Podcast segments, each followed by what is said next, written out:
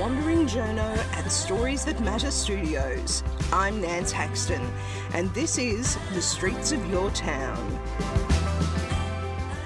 The podcast that takes you on an audio journey highlighting a different slice of Australian life each episode. Buckle up to meet a great array of ordinary, everyday, incredible Australians. This podcast is brought to you by DM Podcasts, part of Diamantina Media, with more than 25 million downloads for a range of shows such as The Betoota Advocate and Chat 10 Looks 3. This week on Streets of Your Town, we featured the extraordinary project called Scattered People. The documentary was a six year labour of love following two young Iranian asylum seekers navigating Australia's immigration detention system and the unexpected connections they make through music. Musicians such as John Butler, Missy Higgins, Dan Sultan, Archie Roach, Baker Boy, Michael Franti, and Katie Noonan all took part. Scattered People is a heartfelt story about connection and the power of music to give people a voice. All proceeds from screenings in cinemas around the country go to local asylum seeker projects in each local area. It takes enormous commitment to learn a new skill like filmmaking, but to see that project through to screenings around Australia six years later, with rolling screening dates around COVID lockdowns, takes that commitment to another level. The documentary made filmmakers out of everyday Australians, John and Lizzie Swatland. Lizzie joins us on the podcast today, along with choir mistress Yanni Mills. Lizzie and Yanni, thank you so much for joining us on Streets of Your Town. Thank you. Thank you Thanks, for inviting Nance. us. It's exciting. Really loving reading about your project, and I and I really want to hear from you, Lizzie, about this journey that you've been on. Sounds like you've been on quite a roller coaster. Yeah, well, it started six and a half years ago now, and it started with basically we had no clue what we were doing, but John is a chiropractor, and I'm a teacher's aide. And John was adjusting Robbie James from Ganga Jang. He's one of his patients. And he just so happened to say one day, Hey, John, I'm doing this. Uh, I'm in the studio and I'm recording this wonderful album called Sugar Mill Road. But it's asylum seekers and refugees that are, that are singing on it. And that really piqued John's interest because we both love live music, always have.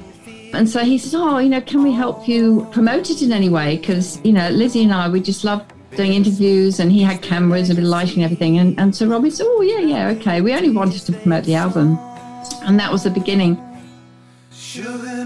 Road, the sorrow, and then we asked Brian Prokopis, who is the founder of Scattered People, if we could interview a couple of people seeking asylum.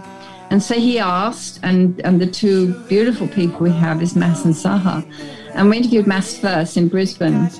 And uh, we, we got to his place, and, and uh, it was an immediate rapport and connection with him. And he's the most beautiful man you'd ever wish to meet. And then after the interview was over, he was very open, very, very candid. There were moments when I'd ask a question and he just went quite quiet. He went, You know, I haven't thought about that again since I left. So he was able to revisit parts that he hadn't maybe been able to before. See, I love people's stories. I love people and I love their stories. So what John and I have tried to do is create a space, if you like, where people feel safe and warmed and so that they can actually express themselves freely. How long does it take to leave our sadness behind and begin to live again? At times we feel we are on our way, but then, like a fellow traveler in our journey through sorrow, the rain comes. So when he finished the interview and we were driving back to the Gold Coast, I couldn't stop crying. John was as silent as anything. And that was the moment it changed our lives. And we thought, what can we do? We have to do something. That time we didn't know what we were going to do. But that was the beginning of six and a half years ago. What took you from there to actually expressing it in this way? Well, then we interviewed Saha, who was living in Melbourne. So we flew her up and she stayed with us. And then it was just a question of interviewing all the scattered people, like the beautiful Yanni and the other people that were sort of involved at that time. And then we thought, well, hey, you know, if we're going to do it about music, because we became quite political And Sonia, who is pulling all this together for us, we met in the very early days through a friend, mutual friend, and she's now back on board, which is extraordinary. But she had inroads to a couple of people like Vince Jones, the jazz singer, uh, Tom Keneally. So we just wrote, and then that began a whole series of emails of, well, let's just, we wrote this list of maybe 30 musicians in Australia, wrote emails to them all. And majority of them came back and said, yeah, you know, yes, we really want to be a part of this. So we thought, oh, okay. So the exciting part uh, for us was actually traveling around Australia when they were doing gigs, and you know we filmed them before, after they were doing their gigs and sound check. And then we had other people with the academics because we thought this is great having all these musicians, but we want to know what power music has. So then we interviewed four or five professors of music in the universities. So we put our feelers out, and we got the wonderful Lindy Harrison from Sydney. And she crafted with us what basically we have today and she created the story from all this mega, mega, mega, megabytes of footage. And we managed to get final funding at the end of February through a wonderful benefactor. And then that was it, crazy, crazy, you know, to get it finished. And then we brought in another editor, Jimmy Fenton, also from Sydney, who crafted it in his way from Lindy's, and we love it. Uh, but then there's the archivist, there's so many other people, the music supervisor, so many people we had no clue that we actually had to have in order to craft this, even to a film lawyer, a film accountant, all of these things that we didn't know at the time. So it's sort of organically grown as we have grown. Uniting and factor of all of those people has been music and the stories of refugees. Yes. Yeah, absolutely. From different aspects, from the healing power of music, which has always been very, uh, for us, very important because it is. Where would we be without music? So that was ultimately the beginning of it all, if you like. Yes, Mas and Saha and the, the beautiful people they are, and to hear their story. And a lot of asylum seekers and refugees don't like to share their stories. They can be very shy. They can be incredibly damaged from what's been going on in their lives. Of course, the trauma um, as well. Yeah, the, the mm. trauma. Um, some actually have not told a new group of friends over the years that they did come on a boat. And so they actually don't even want to share that. And so their friends maybe don't even know that. There's so many different repercussions around this. So when Mas said he would share and Saha said she would share, we're incredibly grateful and very brave of them and courageous to do that. And we kept saying, Are you sure you want to do this? There'll be no repercussions in Iran or for your family. And they're going, No, no, no, we want to do this. So ever grateful to them. And now they're part of our family. We adore them. Absolutely adore them. Yeah. So, from your home at the Gold Coast, could you ever have imagined that this would come to this point, this making this documentary? Not a chance. No way. But do you know what? I wouldn't change a moment of it. There were times when I was in tears saying, I can't do it. This is too much, you know, because we still have our day jobs. And that continued. We just keep going with that. And, and then, but the joy or the other parts just so overpowered those feelings of despair and we can't do it. You know, when we didn't have any money, how are we going to do it? How are we going to do it? But I do believe, you know, the universe provides, you know, if you, I'm, I'm the ever optimist. And so I always think, no, you know, I have trust, I have faith, this will happen, it will happen. So, no, there's a part of me that we never thought in our wildest dreams this could happen to the extent that it is. But the other part of me, I think, that's had the faith and the trust goes, yes, yeah, you know, we did it, we've done it, and we can. The other thing, it's not about us. We never wanted it to be about John and me. We wanted to be the message of changing the conversation, of changing the, the rhetoric that is around people seeking asylum and, and refugees, and that we're all human. We're living on this planet as humans, and why can't you know we just get on with one another? You know, it sounds simple, but.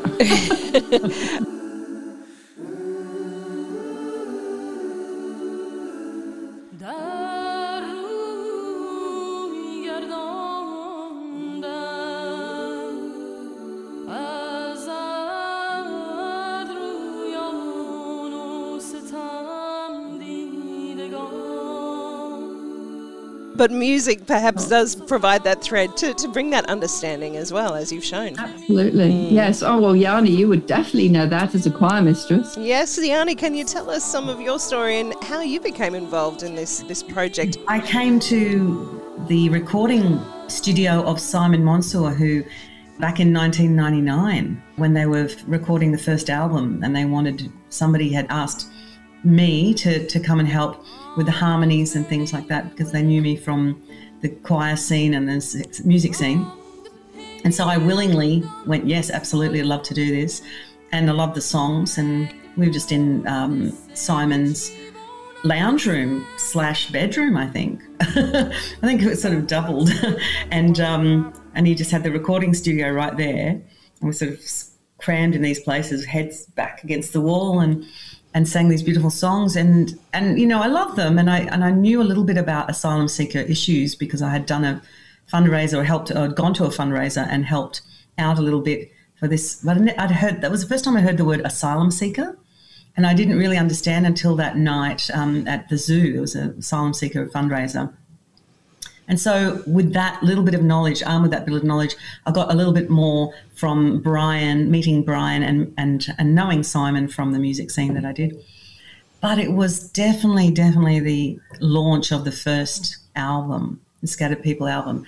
We had to had quite a long process of of getting people together, and Simon did such a beautiful job of arranging and organising scattered people, literally to come together and sing this great story um, that he te- that he tells. I'm not sure if I'm supposed to tell it or not. It's a little um, recording secret, but they're always the best stories. There is a always story, but it's so genius, you know, trying to get people from different languages, different cultures, um, different backgrounds, and and singing abilities as well, various singing abilities, to sing this song called "Sweet Freedom." And he told me that he, he, tried it for a very long time. He went for a very long time, and, and at the end, he got one group of people to sing "Wheat, Wheat, Wheat, Wheat Freedom," and the other one to go and "Seat, Seat, Seat, Seat Freedom," and then he put the two together.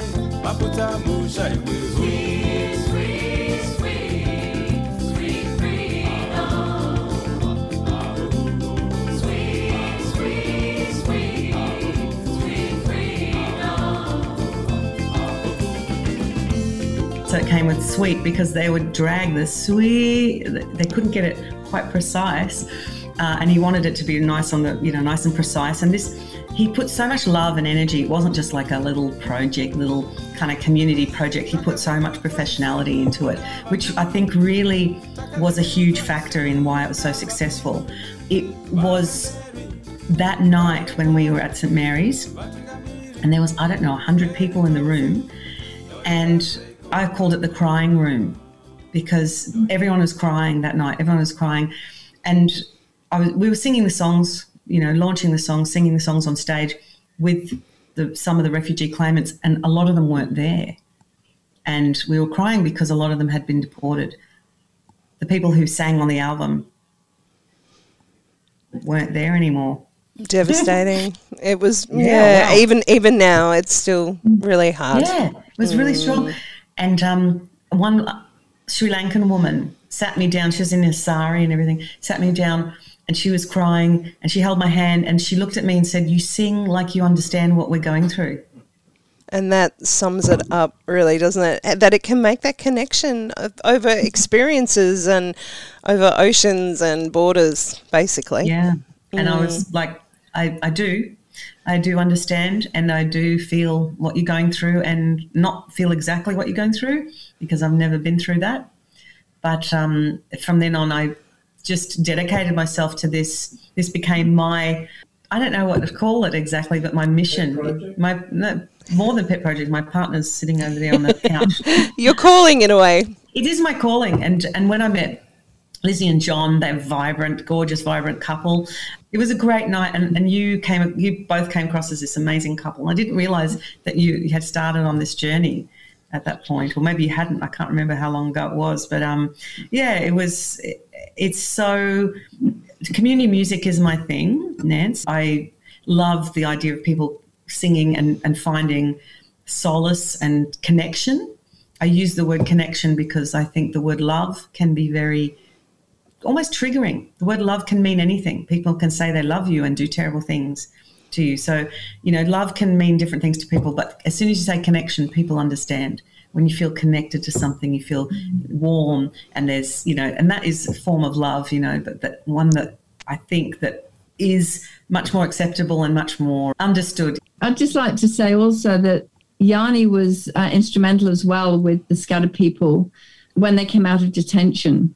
She's just extraordinary. And she's so instrumental in bringing people together in music and even people who can't sing. You know, I mean, I wouldn't say I'm a singer, but I like singing but we always it always came together she's masterful at it thanks for the plug i do like doing it thank you thanks lizzie i'm just so fascinated by how this project has evolved that it, it sort of really began with when australian musicians sort of went into that Brisbane detention centre to share their music and met the two Iranian musicians, Maz and mm. Saha.